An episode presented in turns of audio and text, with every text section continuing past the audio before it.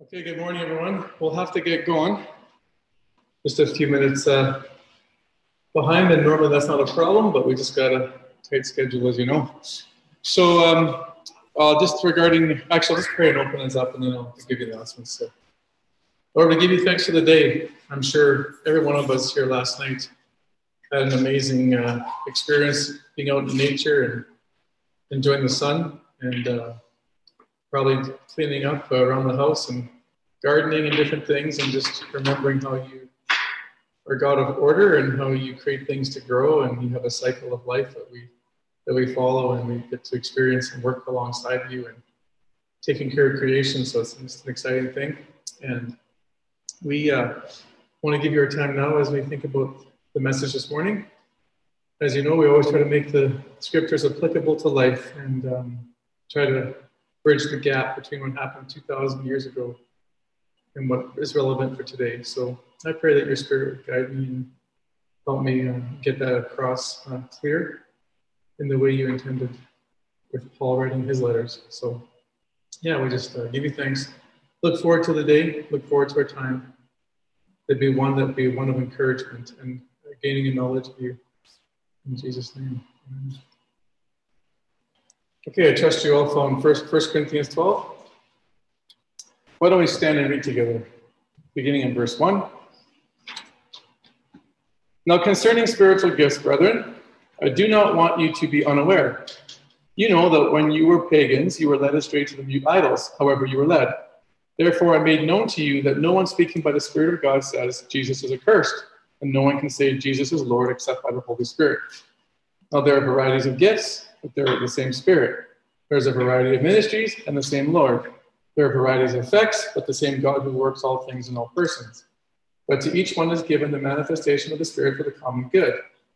For to whom is given the word of wisdom through the Spirit, and to another the word of knowledge according to the same Spirit, to another faith by the same Spirit, and to another gifts of the healing by the one Spirit, and to another the effecting of miracles, and to another prophecy, and to the one distinguishing of spirits to another various kinds of tongues, and to another the interpretation of tongues.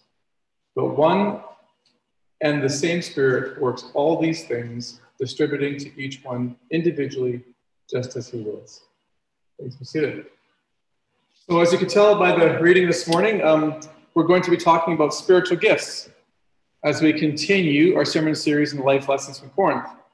And actually, um, this will not be a one off just speaking about spiritual gifts today, because of how extensive Paul writes, uh, dedicating three chapters uh, to this topic, we're going to be doing this over the next five weeks.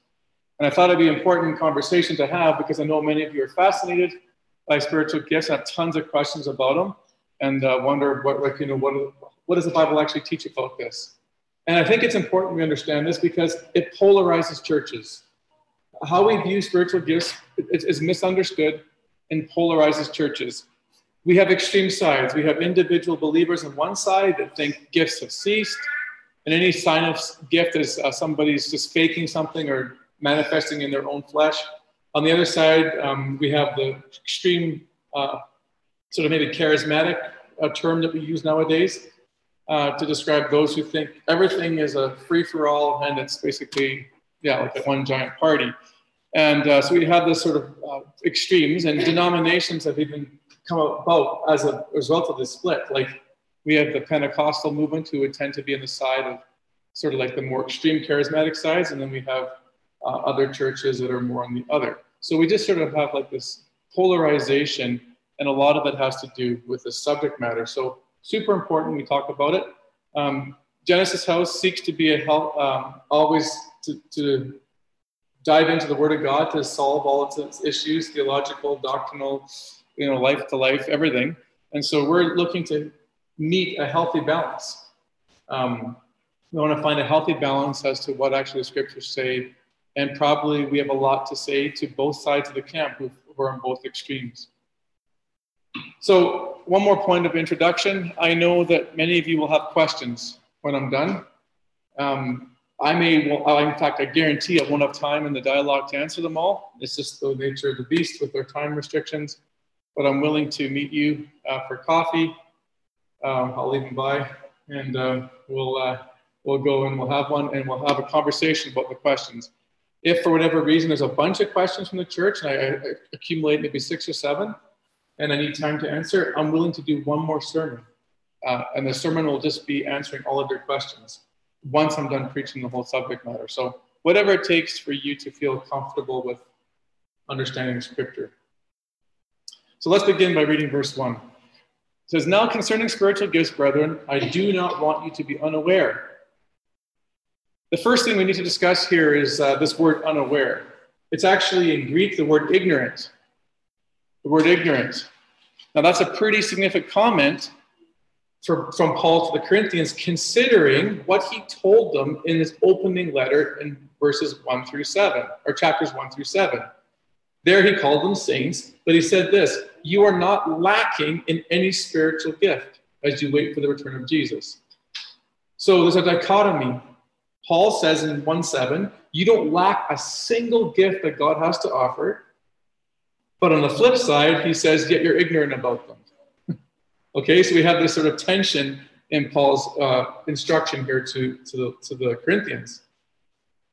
But what that tells us right away here is that from in Paul's teaching, beginning in chapter 12 and ending in 14, this is not designed to be an informative session about spiritual gifts. Paul's purpose is not to teach them, you know, what they are and how to test if you have them, the typical North American sort of approach to, uh, to spiritual gifts. This is designed as a corrective. This is a corrective. They're unaware, they're ignorant about the use of spiritual gifts and what they mean and why they have them. And so he has to correct their thinking. Now, what was he correcting exactly? What was the nature of their ignorance? Well, we just said it. They didn't fail to possess them. It wasn't that they were lacking, it was their abuse of them. It was their abuse of them. There was two main issues going on. First, there was something going on amongst the Corinthians where they had a ranking system for spiritual gifts.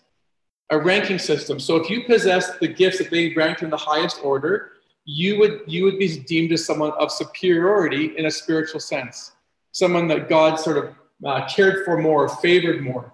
And so it was a, a, high priority for them to receive the quote unquote spiritual, super spiritual gifts.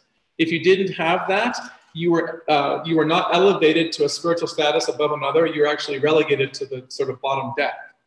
Now, you can imagine the massive problems this created in, in the community of the church.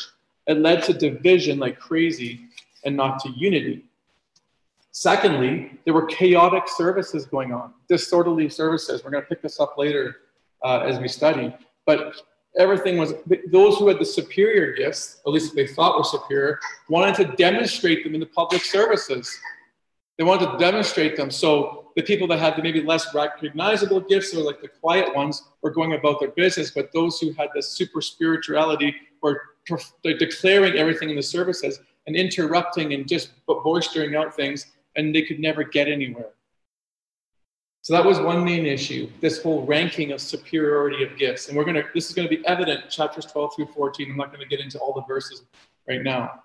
But the second one was this they actually also failed to recognize what the spiritual gifts were for, what they were for. The Corinthians thought that the gifts were for themselves as an elevation of status in the community and before God.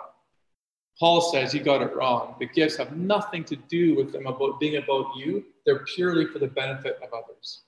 And so Paul seeks to do these correctives. Now, what was the chief culprit? What were the chief? What was the chief issue, though, in terms of which gift was driving sort of Paul to the point where he felt he had to really address this? Surprise, surprise, the use of speaking in tongues, followed in close second by prophecy. Surprise, surprise.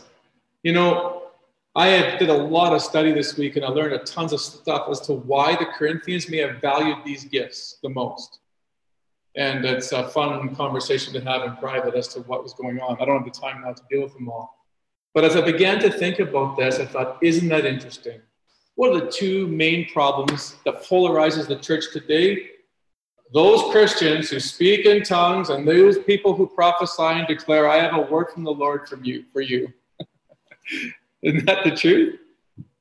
Hopefully already the Bible has been pulled together and from 2,000 years ago into relative context for today. But what is it about those two gifts in particular that, that polarize people and what, why the Corinthians might think they're uh, spiritually elite? Well, think about this they're visible and they're demonstrative. They're visible. You can see them being executed in a service, right? You can because you can hear them. I should say they're auditory, maybe is the better word. They're auditory. And secondly, they're demonstrative. What I mean is this if you're speaking in a tongue, we're going to learn this later, in the Corinthian context, it's speaking in a heavenly language, not an earthly dialect. The Corinthian language, what the, the Corinthian tongues was different than the Acts tongues. The Corinthians tongues was a, a heavenly language. Man, what a what a quote unquote evidence of God touching your life and blessing you with this heavenly language that nobody else can have. And so it's a it's a badge of honor, right? So it's, it's easy to see it. It's, it's like a, it's a, everyone knows that you couldn't speak that language apart from God doing something in your life. How about the gift of prophecy, too, right? That's another one. I have a word from the Lord for you. Whereas someone like myself has never received that. Never. 10 years, actually, eight years pastoring a church, the Lord has never said to me, I have a word of the Lord for you for so and so. Never once except when I read the Bible and I, and I see the, the truths of Scripture and I have to relate them to people. Now I'm gonna we're gonna get into prophecy later on in chapter 14 and what he really means by that. But the point of the matter is you can see how these could be badges of honor. And so Paul now, I, actually let me say one more thing. For these Corinthians, like it is for people today, it's these two gifts are like a sign of arriving at some kind of super spirituality, some extra measure of, of, of connection to God. And so the chief concern in Corinth was they really cared about what it was to be a spiritual person. A spiritual person. Look at chapter 14 and verse 37. This is really important. Just quickly there, 1437. This is his conclusion in speaking about spiritual gifts. He says, If anyone thinks he's a prophet or spiritual, let him recognize that the things which I write to you are the commandments of the Lord. So, in conclusion, you think you're a spiritual person?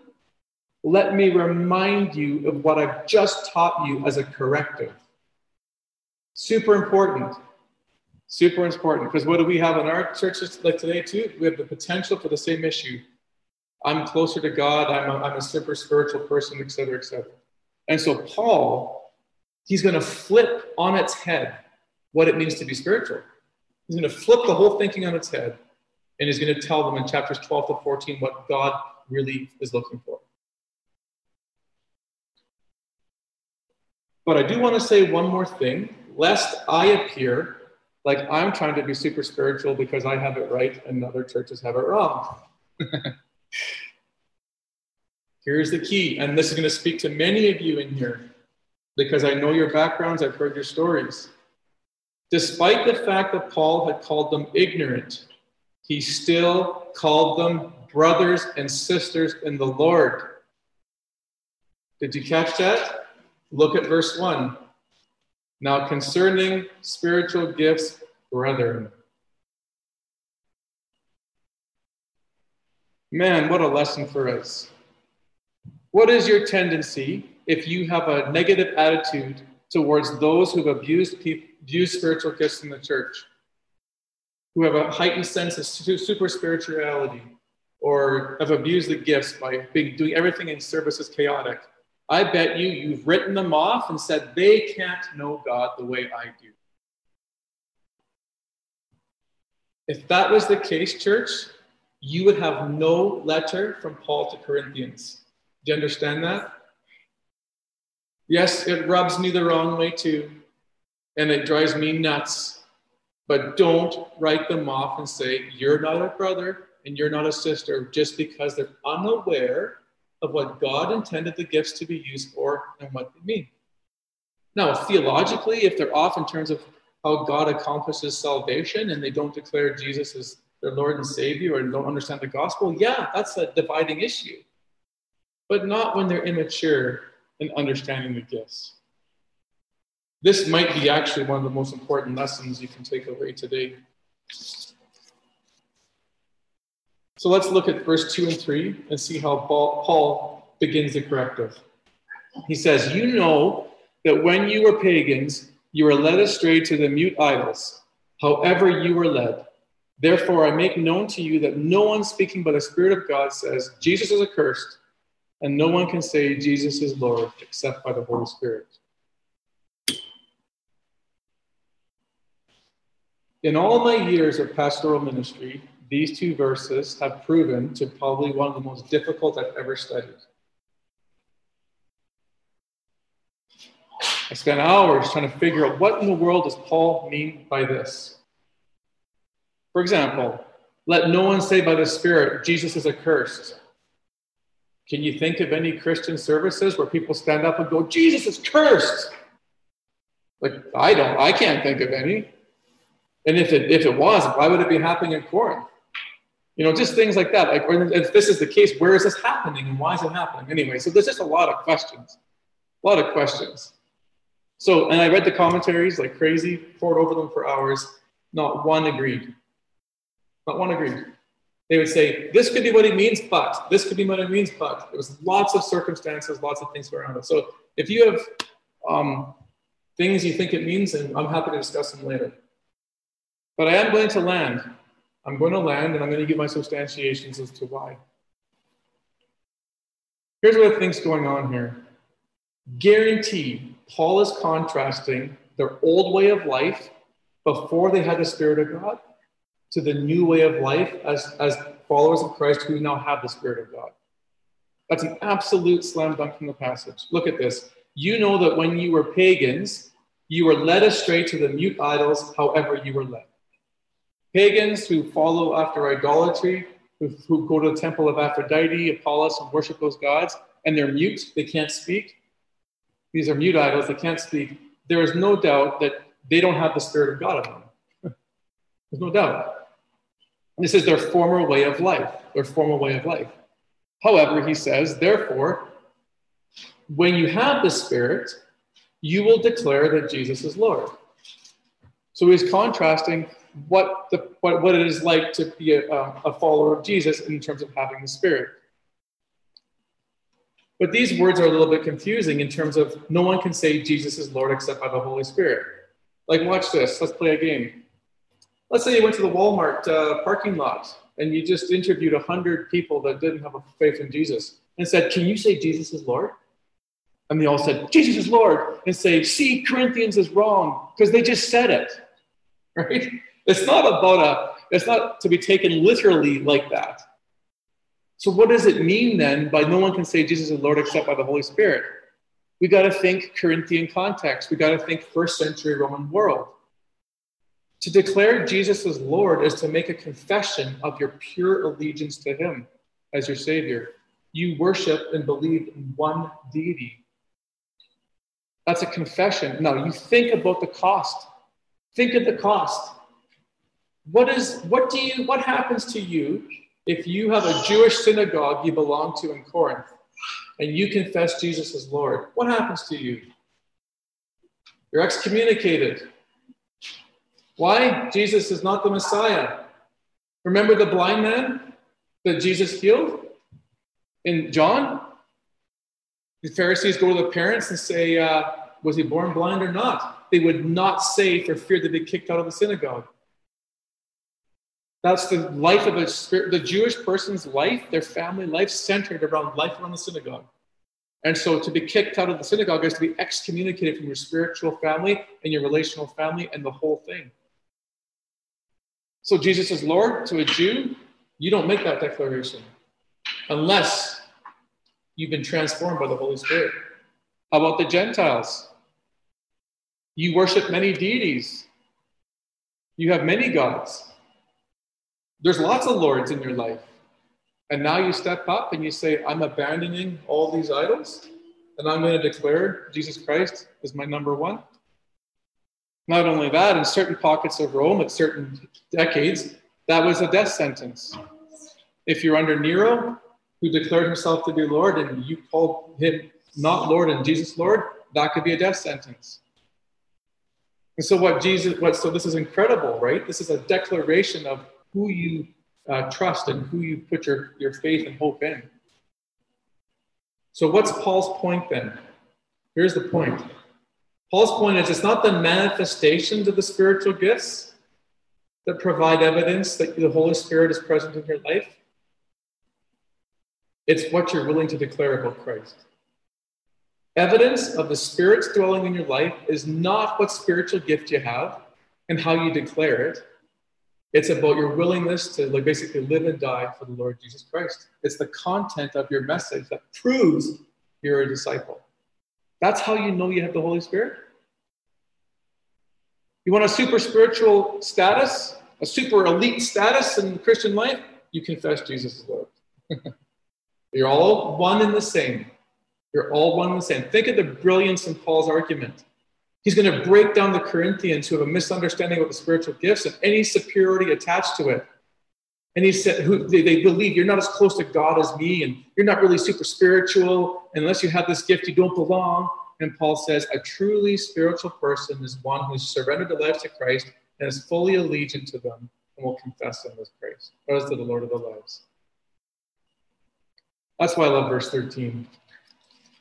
He says, For by one Spirit we were all baptized into one body, whether Jew or Greek or whether slaves or free, we are all made to drink of one Spirit. Super cool.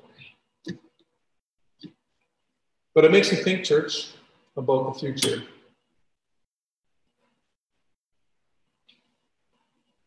As the, we know from the scriptures that slowly life as a Christian is going to get harder and harder and harder. The government and the state and things are going to put the squeeze on the Christian life. Some people are going to be claiming that I have a word of the Lord for you and making themselves spiritual. What is Paul saying? As the tension comes high, as the tension grows, will you continue to confess the Lord as your Savior? The exalted one. Will the content of your message be, I will not bend to what's coming, and my allegiance is to Him only, regardless of the cost. Super cool, as we learned from Paul.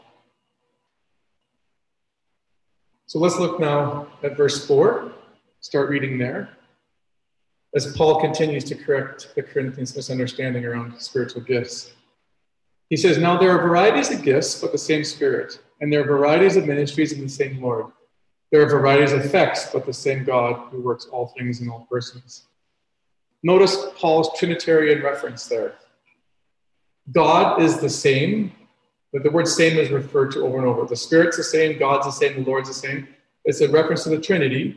And if you think about the Trinity, what's unique about him is this He is one in being, one in being, so there's unity, but he's three in persons, diversity.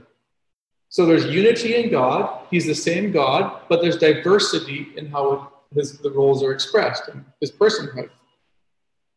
Paul likens this now to understanding how to look at the spiritual gifts.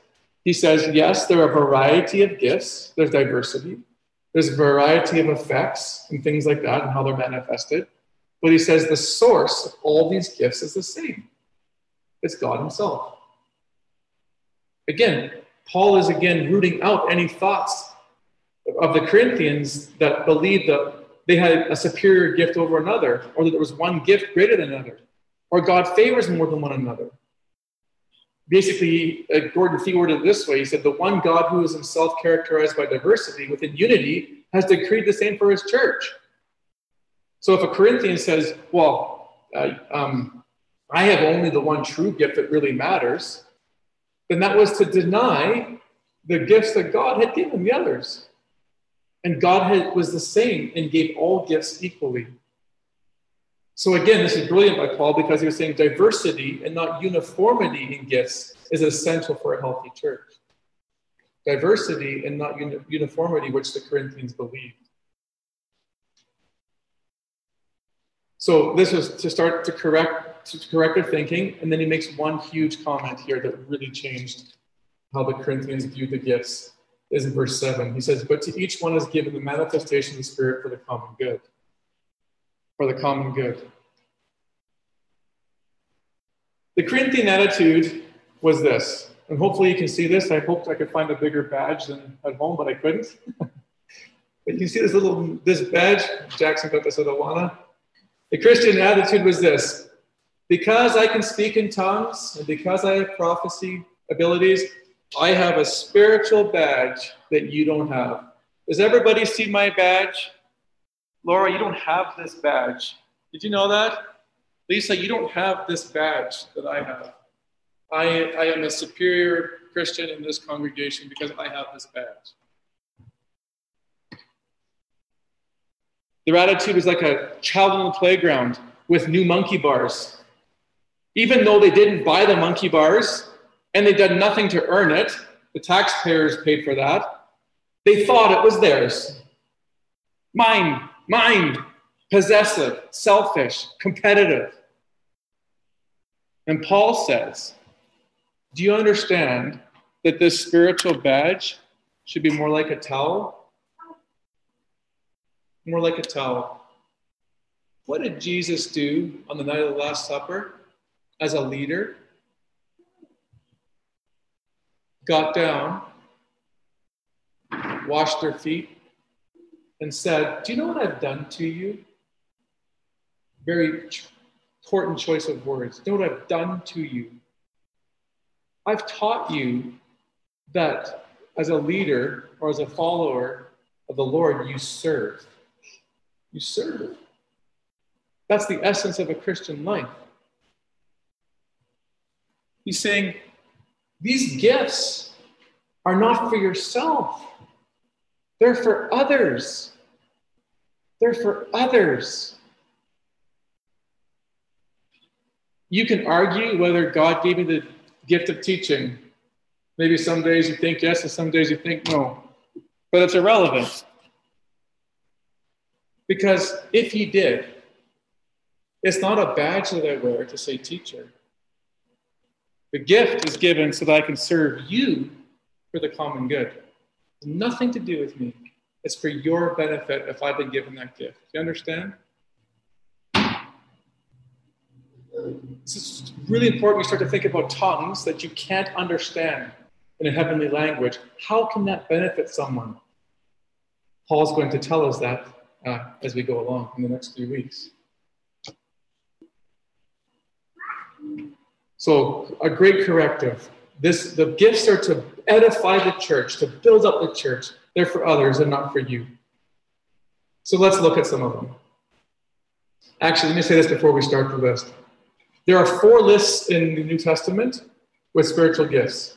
Four. Corinthians is only one of them. Not one of the lists is identical. Not one. So don't think of this list here as exhaustive. Paul didn't intend it to be exhaustive. He just meant it to be representative. And do you know why I think he did this? Probably to counteract the Corinthians' overemphasis that one or two gifts in the church are the most important. Probably to do that. So you think it's only tongues and prophecy? Let me explain all the gifts that God gives. Again, it stands as a corrective. Number two, um, another thing that's important is that Nowhere in these lists are these gifts ever defined. He didn't. Nowhere does it say miracles means this and prophecy means this and uh, administration means this. It, it doesn't exist. It doesn't exist. So therefore, all of the definitions that you will study, just like I did this week, are merely speculative based on the wisdom, like the brains we have in our head that God's given us. So I'm going to give you what I think they mean based on my study. And if you have anything else to add, I might say, that's cool, I'm glad to hear it, but both of us could never admit whether we're right or wrong because we weren't in that church to find out. But again, this is the point. Paul, the reason why Paul doesn't define them because that's not the issue. So when North Americans go to the list and go, I want to see which gift I have i and they do a spiritual test, Paul doesn't address those things because that's not the problem in Corinth. He cares more about if you've got the wrong understanding of the gifts than more than if you have the gifts. So we have to get this right and understand what he's doing here. So let's deal with the word of wisdom. Word of wisdom, I believe, is a supernaturally given ability to provide words of discernment or godly guidance to a specific situation or life circumstance. I think of uh, I think of like Solomon with the baby. Remember, two women come claiming the baby was theirs, and Solomon prayed for what before he became king, or when he became king, he said, "God, give me wisdom." And God says, "I'm pleased of that request. Therefore, I will give you everything else on top of it." And this first demonstration of wisdom was figuring out which baby belonged to these two mothers, and he made this incredible wise decision, and the people could not believe what how he like how smart this guy was. well, again, supernatural wisdom, ability to provide words of discernment or guidance to a specific situation or circumstance. Word of knowledge. It's a supernaturally given factual information that could not otherwise be known. So God gives you a word or an understanding of, of a piece of information that you would not know otherwise. Uh, I think uh, maybe that would be Ananias and Sapphira with Peter in Acts 5. They come and he, they haven't uh, been truthful about how much uh, money they got out of the land that they sold their property. And Peter says, You've lied to the Holy Spirit. You've lied. How did Peter know that? Potentially, maybe the Lord gave him a word of knowledge. Faith, this is not saving faith. Bible's clear. That's something that we exercise. God doesn't give you faith to make you believe in Him. You have faith and you exercise that. So this is not saving faith. This is a conviction that God will reveal his power or mercy in a special way in regards to a specific situation. It's the kind of person that always has the assurance that God will act and come through in some kind of way. And so they're, they're hard to um, disarm in terms of their pessimism or optimism, I should say. They're very optimistic about, about the Lord and what he will accomplish. To be honest, I do not have that gift. I know that for an absolute fact, even though I probably, well, should as your pastor. But uh, anyway, I just stick to the scriptures and plug along. Healing probably speaks for itself, but in a way it didn't when I studied it. It could come in sort of two different ways. It's either the ability to believe in the extraordinary work of God to bring restoration to people's ailing bodies, and don't and you're not deterred when it doesn't always happen, or it's that you're actually given the supernatural power through God's Spirit to cure sick people. So it's either that you believe in the extraordinary power to, for God to always act in healings, and we have people out there, they, they honestly believe every time they pray for someone there's going to be healing. They, they, go, they just think that. And when it doesn't happen, they don't get deterred. Or it's actually given the supernatural ability to do so. So those are the two options. Miracles can't be healings. it's redundant otherwise, right? It must refer then to other supernatural activities that can occur. So, for example, the raising of the dead, uh, restoration of limbs to like full length, maybe the blind seeing and things like that. But the healings, I think, actually refer more to like sickness, you know, like cancer and whatnot. But miracles are any extraordinary supernatural activities. Uh, prophecy, we're going to look at this in detail in chapter 14. Um, but the way I'd understand it is a supernatural uh, given message from God to a person who then relays it to the church. So it's a supernatural given message from God about what's going to happen in the, in the present situation or in the future, and who's to be then relayed to the church. This one, I, I studied this with you last week in Acts 11 in our last week's sermon, Agabus. He stands up as a prophet and says, By the way, Jerusalem church, there's going to be a famine. And so they started collecting money for the churches, and so they were able to prepare in advance. And so I think this is what prophecy is referring to. This is distinguishing of spirits. Um, the majority of what I read believes this is in relationship to prophecy. So prophets can can um, speak in two voices a prophet, it's either a direct message from God or it's their flesh. I mean, there's the only two options. And so this is someone who can listen to a message. Like Nicole stands up and says, I have a word from the Lord, and she speaks. And then say, Don has the gift of discernment. He goes, Well, actually, that wasn't from the Lord, that was from the, you know, that was from her. That'd be an awkward uh, church service, but uh, nonetheless, those are the kind of things we have to work out at Genesis House. but this is, this is a gift I think that he's referring to. I think it's directly in relationship to prophecy. It could be a distinguishing of spirits in terms of what's good and evil. Um, but again, I, I, I don't know. Like it's up, you know, you do your own research and your own work as well. Tongues, uh, in, in this context in Corinthians, it's the ability from God, a supernatural given ability to speak in a heavenly language. Acts, it was earthly languages. We're going to see in, in Corinthians, it's going to be a primarily like a, a heavenly language. And the interpretation of tongues, ability to translate the heavenly language into the human language so the church can understand it. All right, let's finish with this. How do you receive the gifts? How do you receive them? Verse 11. But one and the same Spirit works all things, distributing to each one individually, just as He wills. Do you see that, church?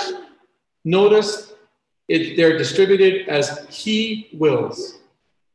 It's the Holy Spirit that decides who gets the gifts, not you. Doesn't matter how educated you are. You can't study your way into getting the gifts.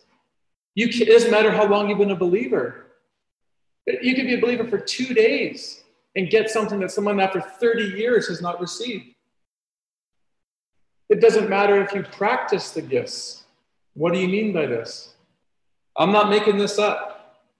I listened to a guy named uh, Mike Winger speaking to a girl who has a podcast named Phylicia Masonheimer. Shout out, Laura. And um, he spoke about, he studied Bill Johnson's theology at Bethel Church in Redding, California extensively, like put hours and hours of work. And he's, he's, he, I learned this from him that he uncovered that at Bethel Church, like um, two people, they'll, they'll, line up in lines. So maybe like me and Cheryl are close to one another and say Don and Lisa are close to one another. We're in lines. And they say, now everyone practice prophecy. And so I give you a word and you give me a word, and we're supposed to basically uh, work, and that's how we sort of do the gifts according to what Paul's teaching here. Now, here's the thing that can go wrong super fast and makes people like me get my shorts in the knot, right? There's a theological language for you. Well, maybe I should go back to seminary and learn better grammar. But uh, anyway, um, but here's the thing: when they get it wrong, the, the, comment Mike said from his research was this: they say, "Well, you know what? I know you got it wrong, but good for you. At least you tried. You're moving in the right direction." What does Paul say? You're moving in the wrong direction, not the right direction. Again, but here's what's key. Here's another two attributes that I think are super important based on the Corinthian context. Receiving the gifts then has nothing to do with maturity or your knowledge of the gift. Why do I bring this up? Corinthians were the most immature church in the, in the New Testament. They're described in chapter 3, verse 1 as babes in Christ. You're babes in Christ you have divisions, lawsuits, immorality. You're, you're, you're baby in some of these things. But they still were gifted because God decides. Number two, knowledge. He just called them ignorant and unaware. he wouldn't have to spend three chapters in speaking on these issues if they knew how to use them and what they were for. Now, why do I bring this up? I want to show you, a, and I'm not picking on them. I'm just trying to help get the healthy balance here. This comes from the Assemblies of God Pentecostal movement. In their website, uh, they have a newsletter they produce, and I read their newsletter. It says this As humans, do we play a role as to whether or not tongues and other gifts will operate in the church? He says the believer must have a clear understanding of the biblical basis for promised gifts. Really? The Corinthians were ignorant. Number two, be touched in his heart with a desire for the gifts to flow. This is key. The key is obedient availability coupled with a sincere desire to please God. I don't even know what number two means. Regardless, though, Paul's saying it's God who decides who receives the gifts. You can't do anything in your human influence to, to, to, to like make it come to you or happen. Although I will give one caveat. One caveat. In Corinth, Paul says this in 14.1. Pursue love, yet earnestly desire the spiritual gifts. Earnestly desire them. So maybe the reason why people don't possess them is because they don't desire them. And so we haven't come to God in prayer and said, Lord, whatever you want to provide for me, I would be willing to take. If that means nothing, I'm okay with that. But if you're willing to give me something, then, then, then I'll be the better. I'll use them for your glory in the corporate church setting and to help out my fellow man, my fellow believer. So this is super important, church. So the spiritual gifts are not the measure of Christian maturity, then.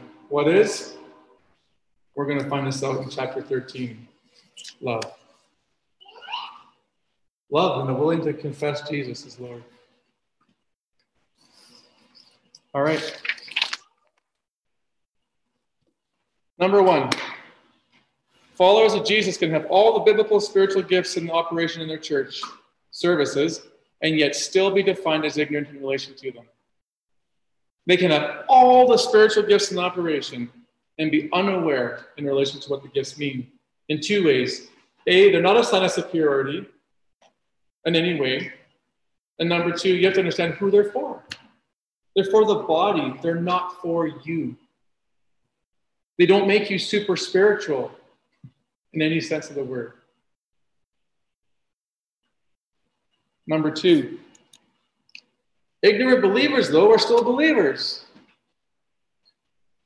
Right? I want you to be don't want you to be unaware, brethren. I mean, it's a really important lesson for someone like me who, who has the tendency to write off like really, really charismatic, abusive side of things. But ignorant believers are still called believers. Paul makes that clear. When you get to glory, that person will be standing arm in arm beside you, singing praises to God. And yet you'll have writ them off on this earth. Something to think about. Lesson three although we're to seek after spiritual gifts, it's still up to God in terms of who receives them. So 14.1, seek the gifts. However, God determines them in verse 11. And I should say here, again, I've already said it multiple times, but you can't study the subject matter more to get them. You can't practice more it's not a sign of, you know, you, don't have to get sport, more spiritually mature in your faith or know the word of God better to receive them. It's just fully up to the Lord and asking Him for them.